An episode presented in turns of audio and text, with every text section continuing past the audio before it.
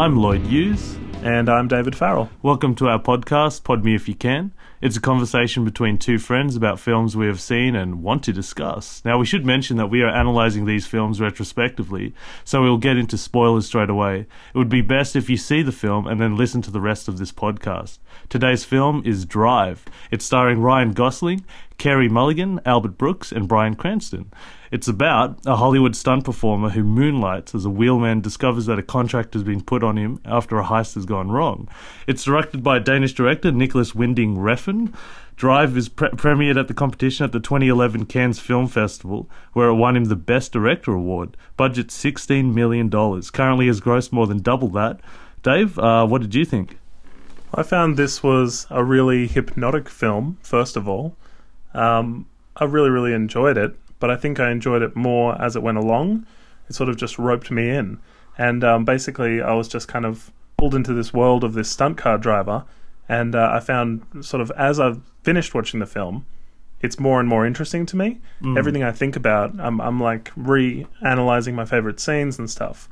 And it was definitely really well directed, um, but also I thought really well acted. Yeah, yeah. Um, I love the '80s component of it. That whole beginning, I was like, "Wow!" Um, it was. It just reminded me of an early Michael Michael Mann film, sort of like uh, when Michael Mann was doing Thief, um, and he brings that European flavor to the film, but set in America. It was brilliant. This director, this uh, European director, he's got so much talent. I think I think he's going to do really well in the Hollywood the Hollywood room. And it was very cool. Like um, Walter Hill did a film just like that in the seventies called Drive, it's a similar title.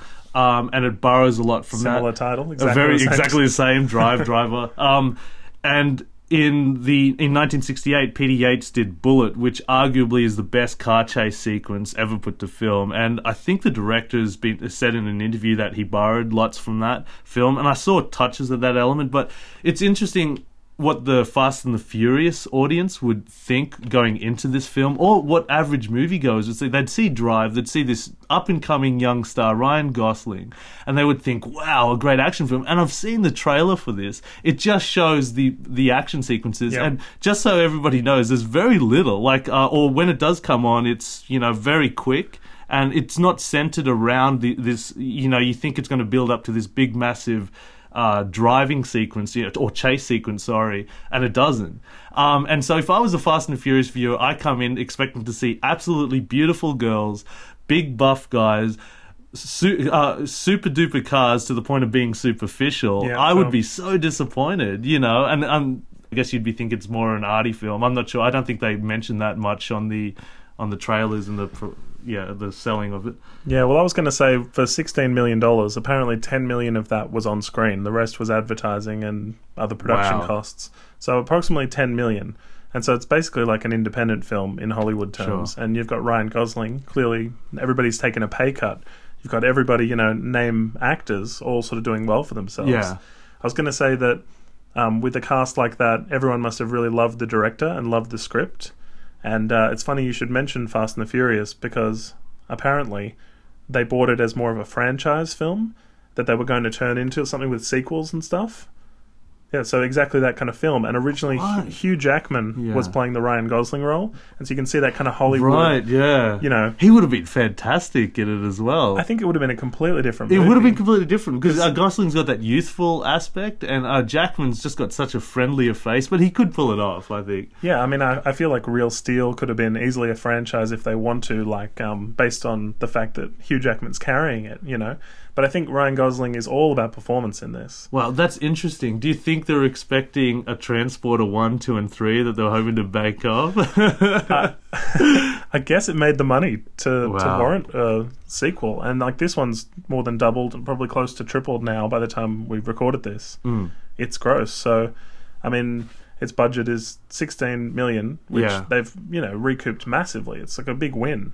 Uh, So. I want to talk about that opening sequence. Mm-hmm. Um, when you first see Drive, it's very practical. Uh, most Hollywood movies, i i you know, a, a robbery happens, the driver drives, and it's this huge driving scene to escape from the cops. It is so practical. He goes into deep, dark corners and waits for the cops, and you're there waiting, and the tension, the music builds that tension. Yeah, it's very tense. Oh yeah, you're waiting and waiting, and then finally he drives out, and it's all behind the eyes as well, which Gosling can pull off. You know, it's an interesting performance. It's not an external performance; a very internal performance, and as uh, as that whole sequence is playing out, you know, I can picture the Fast and Furious audience waiting for that, wanting that car to just go nuts. You yeah, know? and all the other cars around it just to be flying. Yeah, just to be flying, going and it's yeah. so, it's done so practical. You'd think you know it's grounded in that reality, much like how Michael Mann would approach it. And then the uh, cr- the title sequence begins, and it's that '80s score. And if you notice the font they use, The pink was- font. Oh yeah, it it just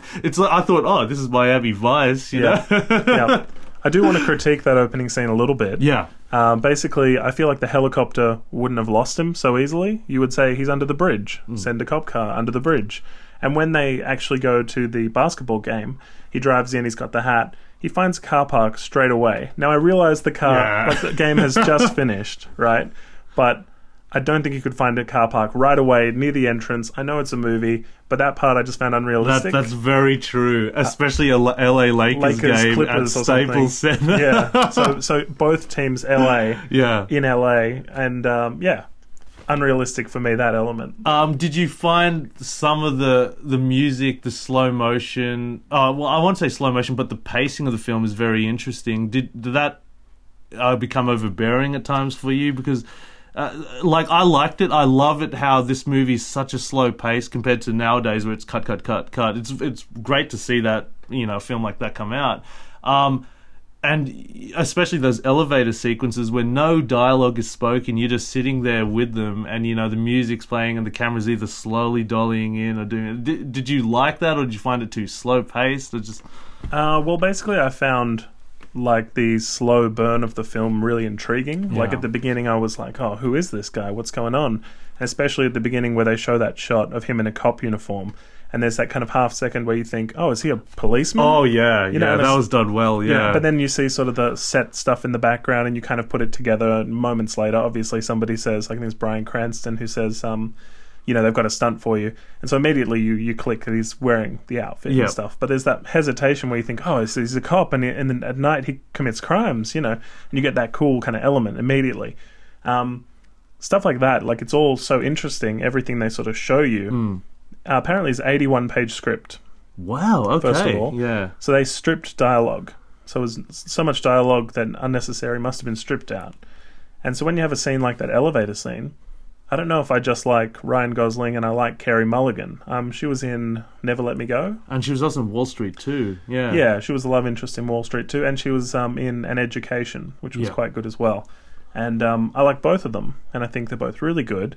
And I feel like that elevator scene, like the director did amazingly, It manipulated time, the lighting shifts, you get that slow motion. I wondered almost if it was a dream Oh yeah, it definitely had that element, yeah, because yeah. as he puts his arm down and he kind of like pushes her behind, like it's almost like oh, and also I would kiss you if I had time, and it would be like this, and then he immediately and, It's and the danger. lighting bends at that scene as well. Like Yeah. it fades or you know desaturates or something. It was great. Mm. And um, besides the hand holding they'd done, this was the only real affection between the two characters. Like he was a complete stranger, but they still had this chemistry, like where they were just sort of she would she was, the looks they were giving each other, the smiles, and, and like how he would just sort of be Because he knew what he was about to do. This is probably the last time he'll she'll ever talk to me. What she's about to see. yeah, exactly. And um, I, no, though I did do think they had chemistry. Um, I think it's really realistic that they didn't wind up together because obviously her husband, bam, dead. You know, in that second heist, and um, he was involved in it. And when he goes over and tries to like tell her, "I've got this money, you can have it if you want. We can run away together if you want," you know, all that sort of stuff.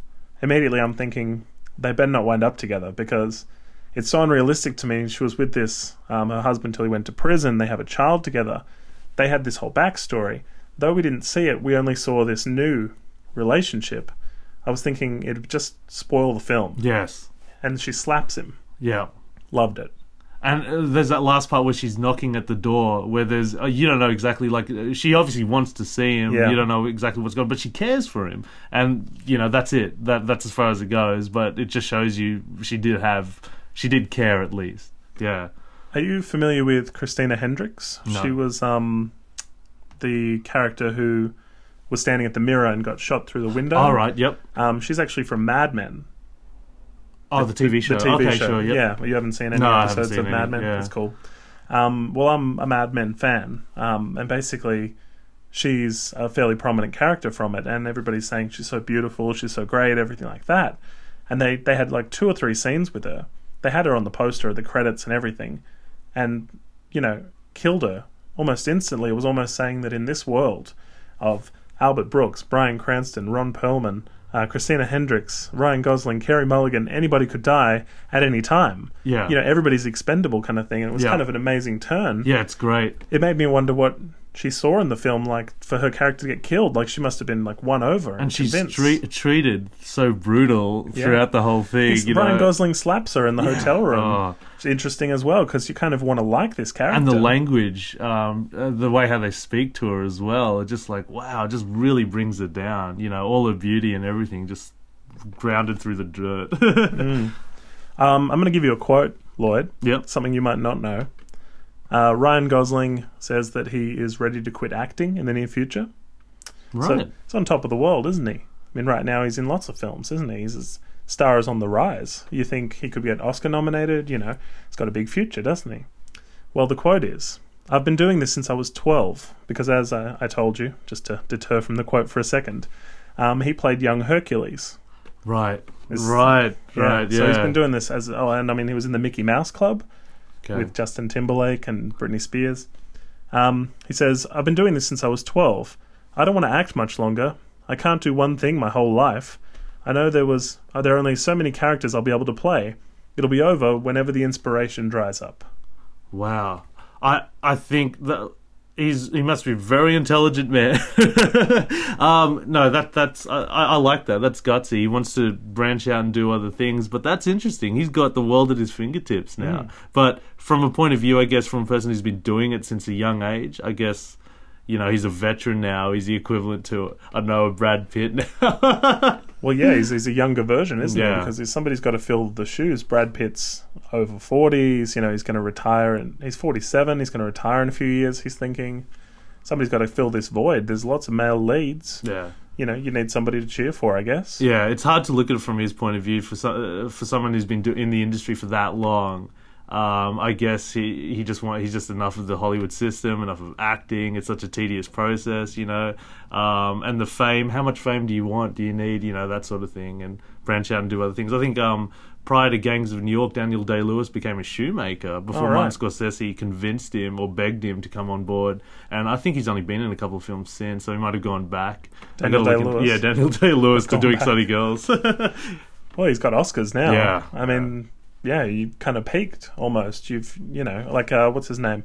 Colin Firth said when he won the Oscar for The King's Speech the other year, he said, I feel my career peaking. That's the first thing he said when he was up there. And then it's kind of true. yeah, Not everybody's going to do a Tom Hanks and win back to back years. You Mm. know, if you win, chances are you've already made some films in the last few years that'll be released immediately after your win. Same is true of um, Jamie Foxx. He won for um, Ray, and then they released Stealth like straight afterwards. Which I, like, I got nowhere to go now. I can only go down. exactly. So yeah, you know, Jamie Foxx is an example. Adrien Brody, he's all his films now are straight to DVD. but I respect that. If he says, um, he just said, uh, if I don't have the inspiration anymore, I'll walk away. So if Yeah. he doesn't feel the passion, he's just going to do mechanical performances. I have to respect that. Mm. That's fantastic. Well, mechanical performances. Speaking of which, this film, he's a character called Driver. Yeah. He has no name. He has no backstory. He has no family. We hear Bryan Cranston say he's been working for um, six years in that garage, and that he's paying him minimum wage. We know that there's there's thousands of streets in LA, and he knows them all back to front. So he's driving around. He's doing his own thing. His apartment doesn't give away many clues. This is very much like Walter Hill or a classic noir noir uh, archetype where you got this man with no name. Yeah. I think Sergio Leone used that in the the Dollars trilogy with Clint Eastwood. Um, but for some with uh, the little information you're given, so much um, your brain is thinking so much. With the little give you, the audience there, um, it's as Hitchcock said: uh, no matter what I can show you, the the audience's imagination is always darker. That's hence why the violence is always off screen. Yeah. Uh, that I want to bring up a point. The only thing I did not like about this film, and I thought it really hurt it, was the violence. I thought it was way over the top. I thought it was just jammed in there to appeal to um uh, to get a more uh, audience viewing or to wake up the modern audiences.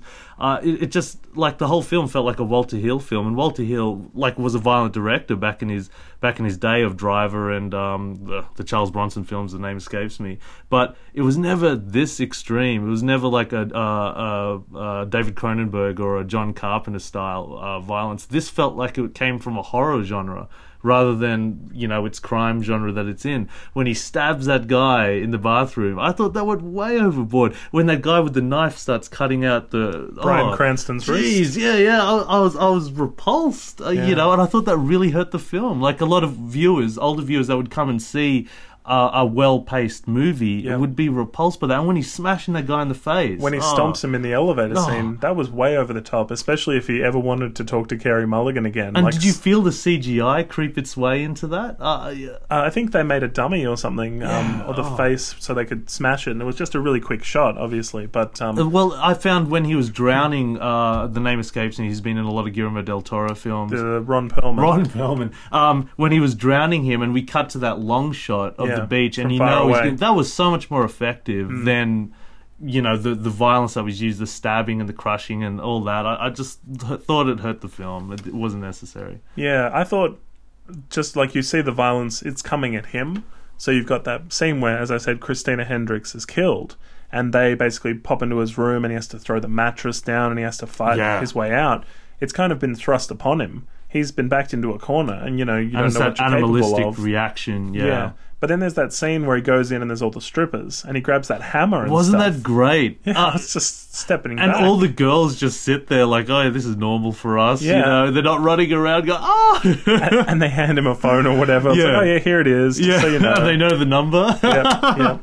That was Um, interesting. Uh, he, it's like a Paul Verhoeven, Verheven, um, uh, the guy directed RoboCop and everything like that. He's a European director. He would have, you know, his films RoboCop and Showgirls and stuff like that. He would have these insane, violent scenes, but it just seems to work because I guess he brings that European flavor. I felt um, uh, Refn, the director who pro- uh, directed this movie, Nicolas Winding. Winding Refn. Refn. Uh, geez, I could never remember that. I felt um, he was so American in his approach to it, very Michael Mannish, very Walter Hill, and bringing that violence to it was to me too extreme. Uh, It's funny you should mention that. Um, that particular scene in the elevator Hmm. where um they stomp the face kind of thing. That was um sort of borrowed a little bit from. Uh, there's a foreign film called Irreversible with Monica I've heard of Bellucci. that. Yes, yeah. Yeah. and there's a scene where somebody gets their face actually smashed in, and they did a very similar effect. which is a European film. As well, yeah, which is a European film. So I guess he's kind of borrowed a bit of both. He's you know learning both oh, crafts. wasn't that extreme?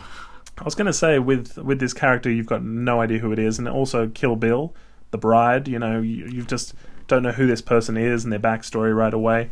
Um, I found that his performance, like he did this, the most minimal things that made you think, like when um, he's so still at certain times, and when he's just it's hypnotic, and he feels like well, I feel that he's completely disconnected. And he just seems like drugged out and numb, and like it's weird that it's set in Los Angeles, which Yeah. is a city where it's sort of, you know, Alive. Yeah, yeah, yeah. yeah, and um, supposedly, you know, the film industry is so glamorous, Mm. and he's this job where he's a stuntman, and basically just kind of numb to the whole experience. You know, he gets his kicks, I guess you could say, doing the crimes and stuff afterwards, and like um, probably feels alive then. Yeah, yeah, it's very minimal, isn't it? It's very much like a Walter Hill film where this guy comes into town. I suppose he's already been in LA for a while, and you have no idea. You know, his actions really are what are, are what's telling the story, not what he's saying or anything like that. And he's it's really a case of show and don't tell, isn't it? Yeah, well, I've got a quote again from Nicolas Winding Refn, the director, Yep. where he talks about um, Ryan Gosling's performance. And he says, It's the hardest thing for an actor not to speak because you take away their main tool. So for an actor, it's very frustrating and very challenging. and very few people can pull it off. But Ryan is one of those few actors that can say a thousand words with just a look, and it's a unique gift. Absolutely. Uh, the two greatest actors, probably of our time, is Robert De Niro and Al Pacino. One is so exterior in his performance, like he likes to explode, where De Niro is really internal, really behind the eyes. Uh, people who've seen Taxi Driver will know exactly what I'm talking about. I actually want to talk to you about this. Okay, yeah, sure. Yeah, Taxi Driver. Well, this film's been compared to Taxi Driver. Right, If you okay. think about it, it's a guy driving around at night. De Niro was young at the time, so it was his sort of breakout role as well. And uh, who takes on the system? He he goes off and creates his own justice, doesn't he? I mean, he frees Oh, Jodie good point, Foster, yeah. you know, she, from her prostitution. And Taxi Driver is about what is a hero, um, you know, and it borderlines of on insanity. R- really, a hero is a vigilante, almost insane. Do you think um, Gosling is similar to De Niro? You were saying. Oh, I, I wouldn't compare him to De Niro at this point in his career. He really has to mature, but yeah, definitely there's those elements. It's it, his performance is really behind his eyes, which is what De Niro is. It's all about that interior performance, um, and you re- you feel for him just through his movements and again just through his eyes. It really tells the story. It, it's brilliant. Yeah, it's a really hard thing to pull off. But I wouldn't compare him to De Niro at this point in his career. He really has to push himself to you know Raging Bulls extreme and stuff like that. This might be his taxi driver. He can tick off the list, I guess. Um, I was just going to say, there's this film he's done. Um, it's called Blue Valentine. Have you seen that no, one? I haven't seen that. one, No. Um, it's like a really moving piece uh, where he's married to Michelle Williams from, uh, well, many films. Do you know Michelle Williams? no, Okay. I'm terrible with Michelle. Williams was uh, married to Heath Ledger in real life. Oh, okay, And yep. uh, they were both in Brokeback Mountain together. And um, they played a married couple in Brokeback Mountain, as well as uh, she's been in sort of Wendy and Lucy, which is a story, a short film about her. uh, Not a short film, sorry, an independent film about Right. her kind of and her dog in this town. Um, Michelle Williams is sort of coming up to play Marilyn Monroe next, so she's sort of on the rise as well. Wow. But there's this film, Blue Valentine, and in it, like Ryan Gosling gives an amazing performance. He's this kind of broken man, and um, I'm very tempted to spoil it here on this podcast. But Sure. uh, instead, I'll just sort of say that it's something I think uh, people would really enjoy if they're Ryan Gosling fans. And though at times it's quite sad, it also flashbacks to moments that were incredibly happy. And this is huge range given by Gosling. Yeah, you see the variety he's capable Yeah. of. Sure. Yeah, it's um, it's quite special. I oh, think. I have to check that out. Yeah, yeah. Yeah. So what? Uh, I'll ask you. What did you think of Drive? Like, um, you know, Well, other than the violence, um, I thought it was great. I think the director's going to come up from this. I think he's going to be given more um, uh, more d- films to direct. I love the flavor he brings. Again, uh, he reminds me of an early Michael Mann, like when Michael Mann was making Thief and, and things like that. And it has that. Um, it, it's a huge '80s type film. It had that like Blade Runner esque. I won't say Blade Runner esque. I'll say '80s esque music. Yeah. And I love that in this world of in this modern age of very fast films, which is nothing against that. It's great to see a film that paces itself, It did. that pays homage to the old genres, um, and the directors like Walter Hill, P.D. Yates of Bullitt, and again, I guess you can say Michael Mann, sort of like an old older director now. did you think that? Um, well, first of all, you didn't see any of the robberies themselves. Yeah. You stay with him in the car, and I thought that was a great choice. But then I also considered maybe they didn't have the budget Sure. for the robberies. Like Reservoir Dogs, you never see the robbery. Yeah, Yeah. yeah. Well, I mean, I wondered because it's one thing to stay with the main character and kind of see what he sees and everything. And another thing, with both those robberies, why don't the criminals come out together? You know, Yeah, one- one comes out at a time. Yeah, yeah. and obviously it results in the death of Carey Mulligan's Irene, her husband, Mm. uh, whose name is Standard, by the way, Yeah. which I thought was interesting. Uh, kind of cruel parents, kind of really setting your child up for some just generic failure. But um, you know, I just wondered why both criminals didn't come out at the same time. You know, they didn't seem to have each other's back, and there was that element of that second robbery being um, staged a little bit. You know, they got the car following them and everything, Yeah. and there was some great action, like Yeah. um, where he's doing all the stunts driving, he kind of reverses his Oh, car. that was great. Yeah, Yeah. that was like uh, Bullitt on steroids, you know, Yeah. where he's going. and that beautiful slow motion shot where you've got Christina Hendricks in the back seat and the car's flipping in the background. yeah, that Yeah. was fantastic. Was You get the emotion and then the action in the background. Oh, fantastic. Yeah, I thought um, they didn't really develop Irene very much, like the um, female lead, but I sort of think they didn't need to. Mm. She seemed sort of secondary to the whole thing. Um, he was always going to commit these crimes. He was always going to, I guess, try and do good, and, and he was trying to help out. Yeah, it comes husband. from such a guy gen- genre, doesn't it? Like Mm. it's drive, it's this guy, and the girls are only secondary, sort of thing. Yeah, yeah, that was interesting, or wasn't get it? Get shot with a shotgun through a window. Jeez Louise. Did you um, did you think that basically it's about a man who takes matters into his own hands. yeah, definitely. That's mean- what drives it. Definitely. Yeah. So I don't mean any pun, but No, yeah, no, that's, that's- what drives the story. Is that I thought there was very little police presence. Yeah. which was an amazing sort of Uh, element. police don't seem to exist in film noirs. It, it's a really like in Pulp Fiction. It's really a world run by um, the criminals and their own their own laws, their own uh, rules and everything like that. And I love that world. It's fantastic where they take matters into their own hand. Gosling never goes to the cops. He goes right into the strip club, hits that guy in the hammer, and tries to control the situation. You know, Yeah. but like all crime, I guess it's just impossible. You know, um, people die. Um, and so forth, yeah. So, um, like Ron Perlman, obviously most He was famous. great. he was uh, most famous at the moment for being in Sons of Anarchy Oh right, I still haven't seen that show. I only know him from Guillermo del Toro films and uh, Hellboy. Yeah, yeah, yeah. So, um, I was going to say that scene where he's basically attacked by this car, and the lights come on in the distance and drives at him, yes, um, and he's got the rubber mask on. I thought that was a really interesting element to like incorporate the stuntman. frightening, isn't it? Yeah, Yeah. yeah, The two worlds collide. Yeah. Yeah, did you think the rubber mask looked like anyone in particular? Or? I don't know. No, It- I thought it was a cool effect. I thought it was like, ge- geez, he's like a, this monster, you know, that coming back for vengeance, sort of thing. Yeah, I was wondering why he didn't wear the mask in all of Yeah, crimes and I, stuff. I, I think it was just a point. You know, it would be a cool thing if you wear the mask. What's the point?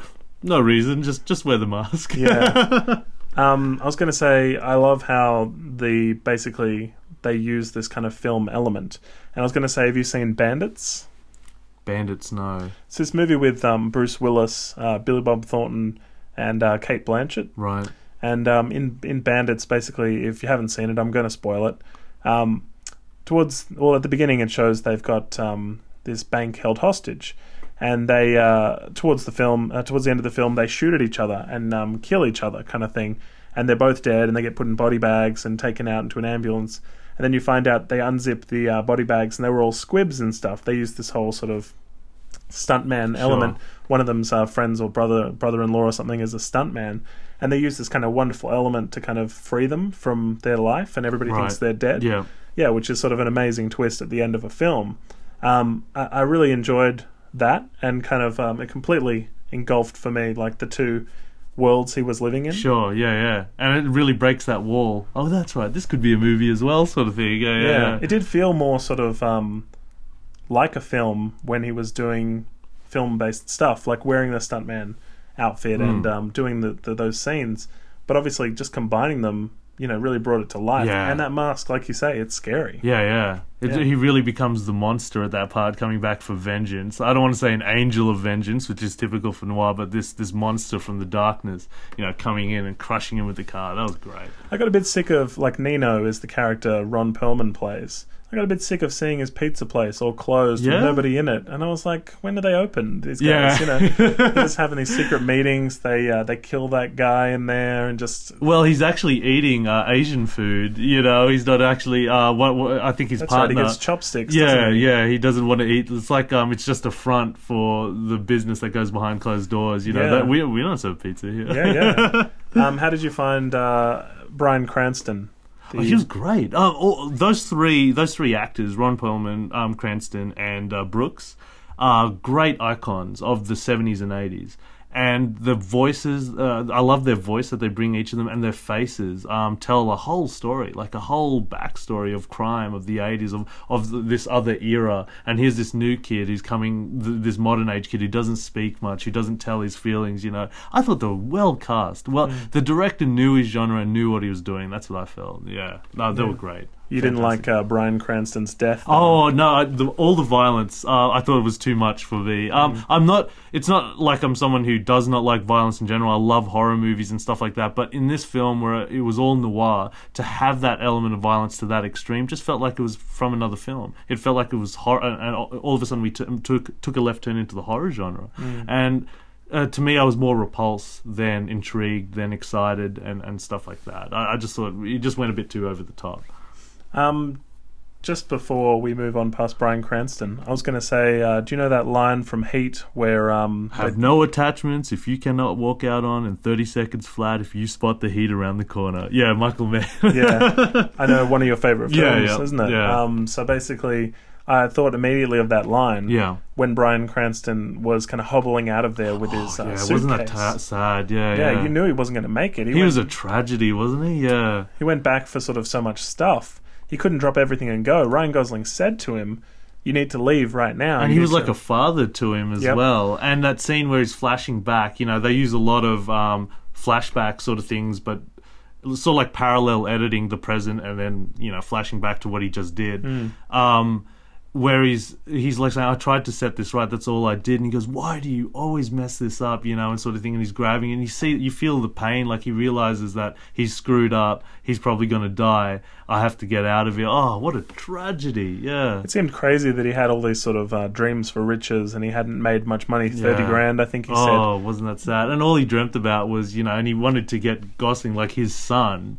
if I can say that. Um, i- you know, uh, utilize his skills as a driver. He was exploiting him heavily, putting him in danger and so forth. Yeah, Yeah, and obviously they both kind of knew about the criminal element because he supplied him with that car towards the beginning of the film.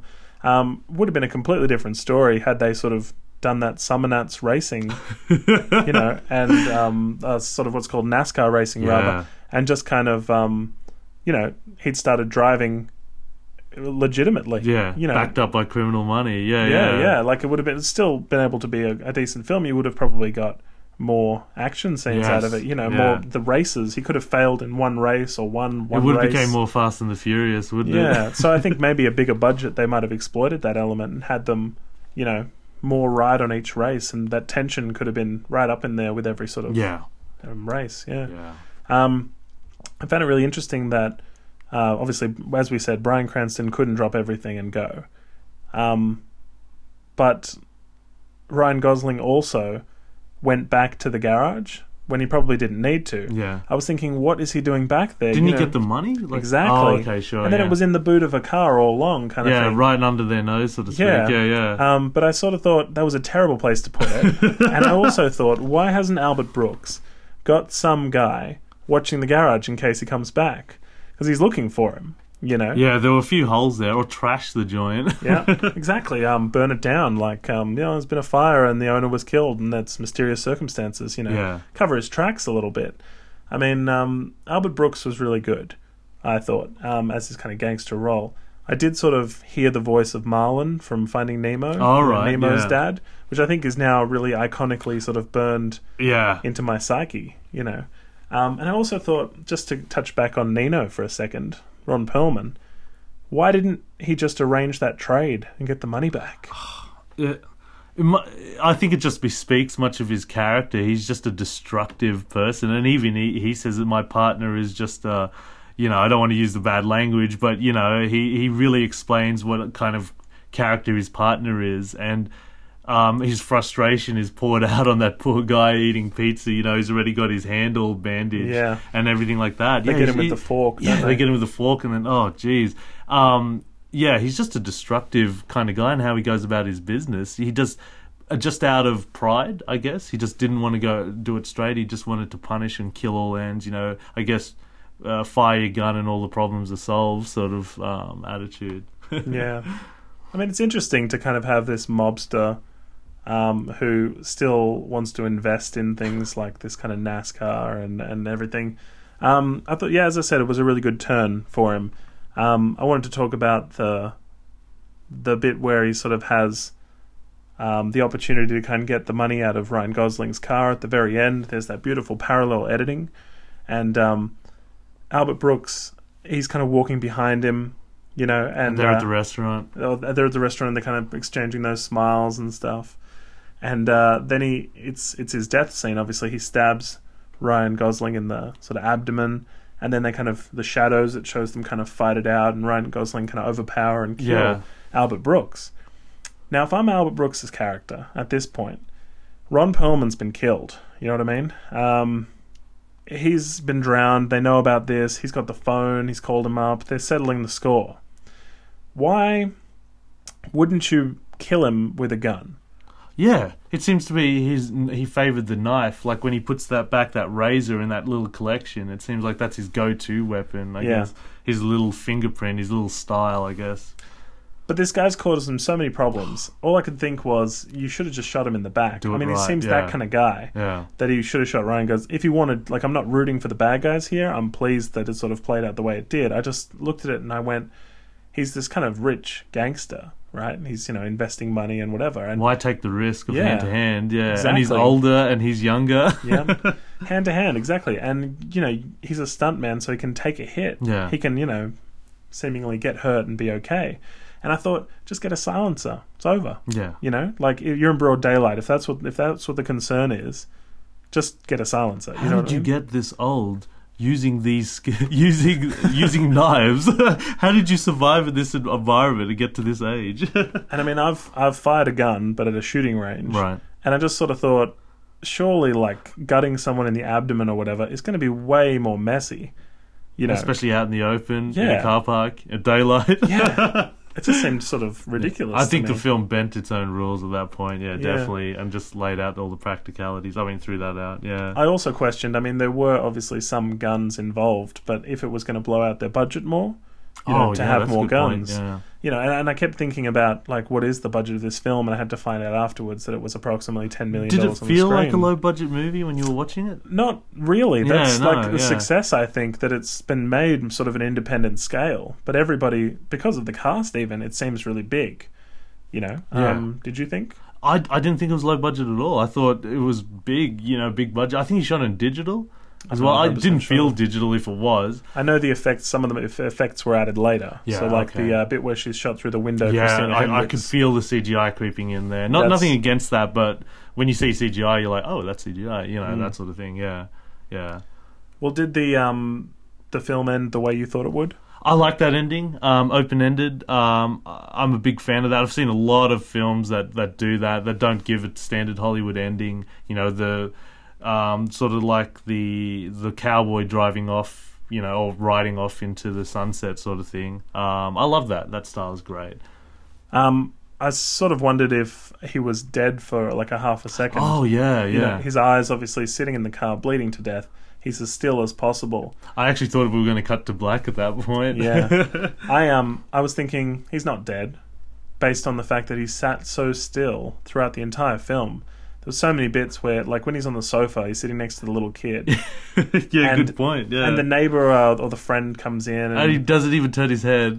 it's very slight, and she's like, "Oh yeah, you know, hey, this is so and so," doesn't introduce him, and that's what I thought at the time. I, I was wondering what his name was, and why wouldn't you say, "This is so and so, this is so and so," introduce them both so they can say hi to each other. Just introducing one, you know. Also, why didn't he stand up or shake hands or do anything? And, Yeah. you know, he's so detached from the reality around him that I, I knew when that ending happened that then he was being really still. I thought he's just kind of meditating, he's contemplating, he's you know, thinking of his next move, and then when he blinks and stuff, I was very sort of satisfied that he was alive. Obviously, I would have preferred he didn't die, um, but there was an ending where he did, and basically they had that shot of um, when he pulls up to the lights. And the light, kind of the camera pans up, and it shows the light turn green, and the camera drive, uh, the car rather, drives off into the distance yeah, right before the fade to black, cut to black. They had a version of the film where the light turns green and it just holds and he doesn't drive, sure. Um, and then it just cuts to black. So Yeah. you sort of assume he sort of bled to death in the car Yeah. while he's waited for the light to change. I, I like the ending that they used. He's driving off, and you don't know if he's driving off to his death or to get into another adventure, sort of thing. And it Yeah. opens up, as you say, the sequels, the franchise. Yeah, yeah. well, I don't know that there will be a sequel. Sure. Obviously, it's made a ton of money. Yeah. Um, but I don't know where you would go from here. I mean, you just have him arrive in another town and do the same thing over. I yeah. mean, did you like the character? You, you I, I liked it. Yeah, I like. I love that genre. I love uh, the Walter Hill style approach and seeing this guy with no name get into like his skill as the driver. Um, getting into you know situations because of his skill and seeing him get out, and you you find out there's this hidden beast underneath that he unleashes. You know, oh, it's I love it. It's fantastic, classic, classic noir. Yeah, classic noir element, obviously with no policeman at all. Yeah. But I was thinking there's a big body count just happening all over the place, and I know the Nino and Albert Brooks's character probably would be able to dispose of bodies, but then there was like sort of other ones that they just left around. You know, um, the the husband died. Christina Yeah. Hendricks died. Did you like the husband? Uh, I thought he was great. Yeah, I, I've, I've really felt for him when he gets shot because he was a good guy trying to get out of the situation. You know, he was just un, uh, one of those guys, unfortunately, that got into a bad situation and just kept getting worse for him. And he tries really hard to break out. And when he says, "Look, um, I, I got to do this," and you know, you really feel like once he does it, he, he's never going to go back as a criminal. He's going to be a loving husband, and he really loves his kid. He did seem to, to love his kid. Yeah, I mean, and yeah. it's such a tragedy when he gets shot and then you know shot to pieces. I really thought he was going to make it out of there. You know, the drive guy, driver was Gosling was going to come out and save him, and when he gets shot to pieces, I'm like, wow, that is so sad. yeah, and I know you didn't enjoy the violence. Yeah. But without that violence, Ryan Gosling might not have done the film yeah. because he said um, that he loved the violence. This is a direct Oh quote. right, okay. He says, "I love the violence. It's fascinating how primal it is. We didn't really concern ourselves with its authenticity. It was more of a symbol of my character's emotional landscape." Yeah. So you can see, As you said, it's that animalistic reaction to Yeah. the situation. Yeah. backed into a corner. Yeah. Yeah, exactly. Um, did you really like have a favorite scene? Because for me, it was the elevator scene, Opening, the opening, hands down. hands down. right. Well, it's, the elevator was a great sequence. I Yeah. love that scene. Um, yeah, yeah. I really liked how sort of detached it was from reality. It seemed like completely surreal, and just the fact that sort of was this hold on this nice moment between them, and and even though at that point her husband has died, and uh, he knows he's not going to get another chance, you know, um, with her and everything like that. It was sort of The bittersweet, kiss. wasn't it? Yeah. I mean, and that guy, like, he's a henchman. He doesn't really know how to hide a gun at all. Yeah. He's like sitting out there like he's just dying to use I it. I thought he was some super assassin sent in because there is that moment where after the phone call he looks over at the assassin. Uh, Ron Perlman looks over and he gives him the nod. You're like, oh, okay, um, the uh, Gosling's dead. You know, Gosling crushes his face. Yeah. Jeez Louise. Unrecognizable, wasn't he, Yeah, afterwards? Yeah. Um, with that opening scene, I kept wondering, when, besides the two things I've talked about, the helicopter and the fact that he could get a car park, when he kept fiddling with the radio and like uh, tuning in and out of the like sports and stuff. Maybe I he's was got like, a bet. No, I was thinking, what is he so concerned about? Like, um, he's in this kind of life or death situation, and I was so curious, really, that maybe it took me out of it a little bit. Yeah. And then he it was all because he timed it for the game to end. I see. Yeah, I see what Yeah. you mean. Yeah. Um, I thought there was one little explosion of his kind of acting that was really interesting when um, he's sitting in the, the bar having a drink, and this guy comes up to him and goes, "Hey, how's it going? You remember me?" You know, and he's like, "We did that job together. I got another one coming up." And he goes, "How about you shut your mouth?" And uh, you know, I won't curse because we're a clean podcast, but you know, The uh, yeah, that was the first instance of how much violence he's capable of, and it was all verbal. Yeah, Yeah, you don't see anything. Well, I felt his the the best part of his performance was when he's telling off um, Cranston Yeah. about why do you always mess things up, and he's holding his face, going, uh, you know, he's so frustrated, he wants Yeah. to kill him. You know, I thought that was really for me that was his that was his best part. Yeah, Yeah, and I also thought, just on that scene where he uh, he's cursing and stuff, just the fact that he said so little made it so powerful. Oh yeah, yeah. you know, because the less words he said, the more you wanted he him really to say. He really meant it. Um, yeah, like uh, I think girls are really into Ryan Gosling at the moment. They're saying he's so brooding and he's so interesting, you know, because of how little he's saying. You know, I think there's they see the, the, the darkness and the sort of emotion behind his eyes, kind of thing, and they want to know more. And you know, it's an intriguing He's element. intriguing. Yeah, definitely. Yeah, yeah. yeah. Um, I think that we could probably close up with a very interesting quote from the director. Okay. Um, he basically, uh, I heard that they were driving around together, and um, Uh, he, sorry, the director and Gosling. yeah, the dir- sure. the director doesn't drive. Right. Interesting. Yeah, neither does the writer, and neither does the guy who wrote the book. And I don't know much about the book, Right.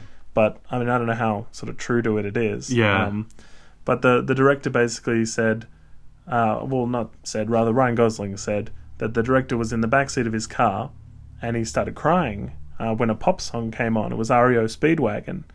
And it was, um, I don't know which REO Speedwagon song it was. But I imagine it was um, sort of I Can't Fight This Feeling Anymore or one of the major ones, you know, Sure. if it's getting radio play and 30 years after it was out. So, Yeah. um, and he was said to say that uh, the director, Nicolas Winding Refn, said to him, I know what this movie is.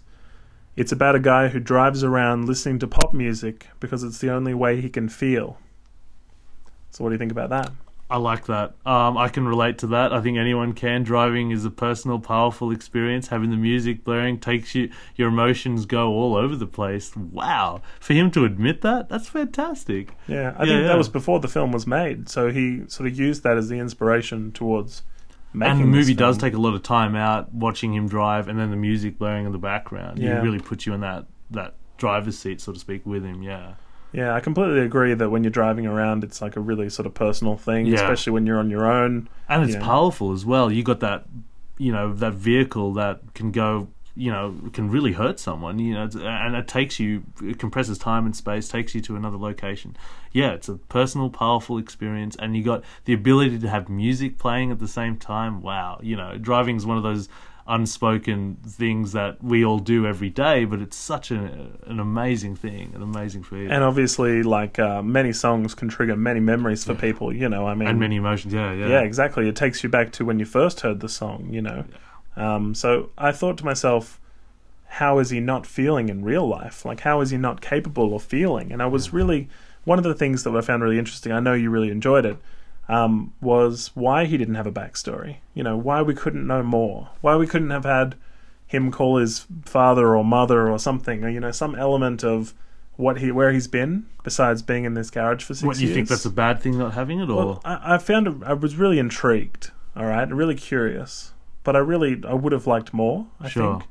I feel like um, I really enjoyed his performance. I really enjoyed the character, but I felt like there was this hole where I was just kind of I wanted to realize why he couldn't feel. yeah, okay, that's interesting. Yeah, I wanted yeah. I wanted more information as to what put him this way. You know, was um, did he kill his parents? Did his parents die when he was very young? Hmm. Was he adopted? Was you know there some kind of accident? Um, did the love of his life die? Did he once feel?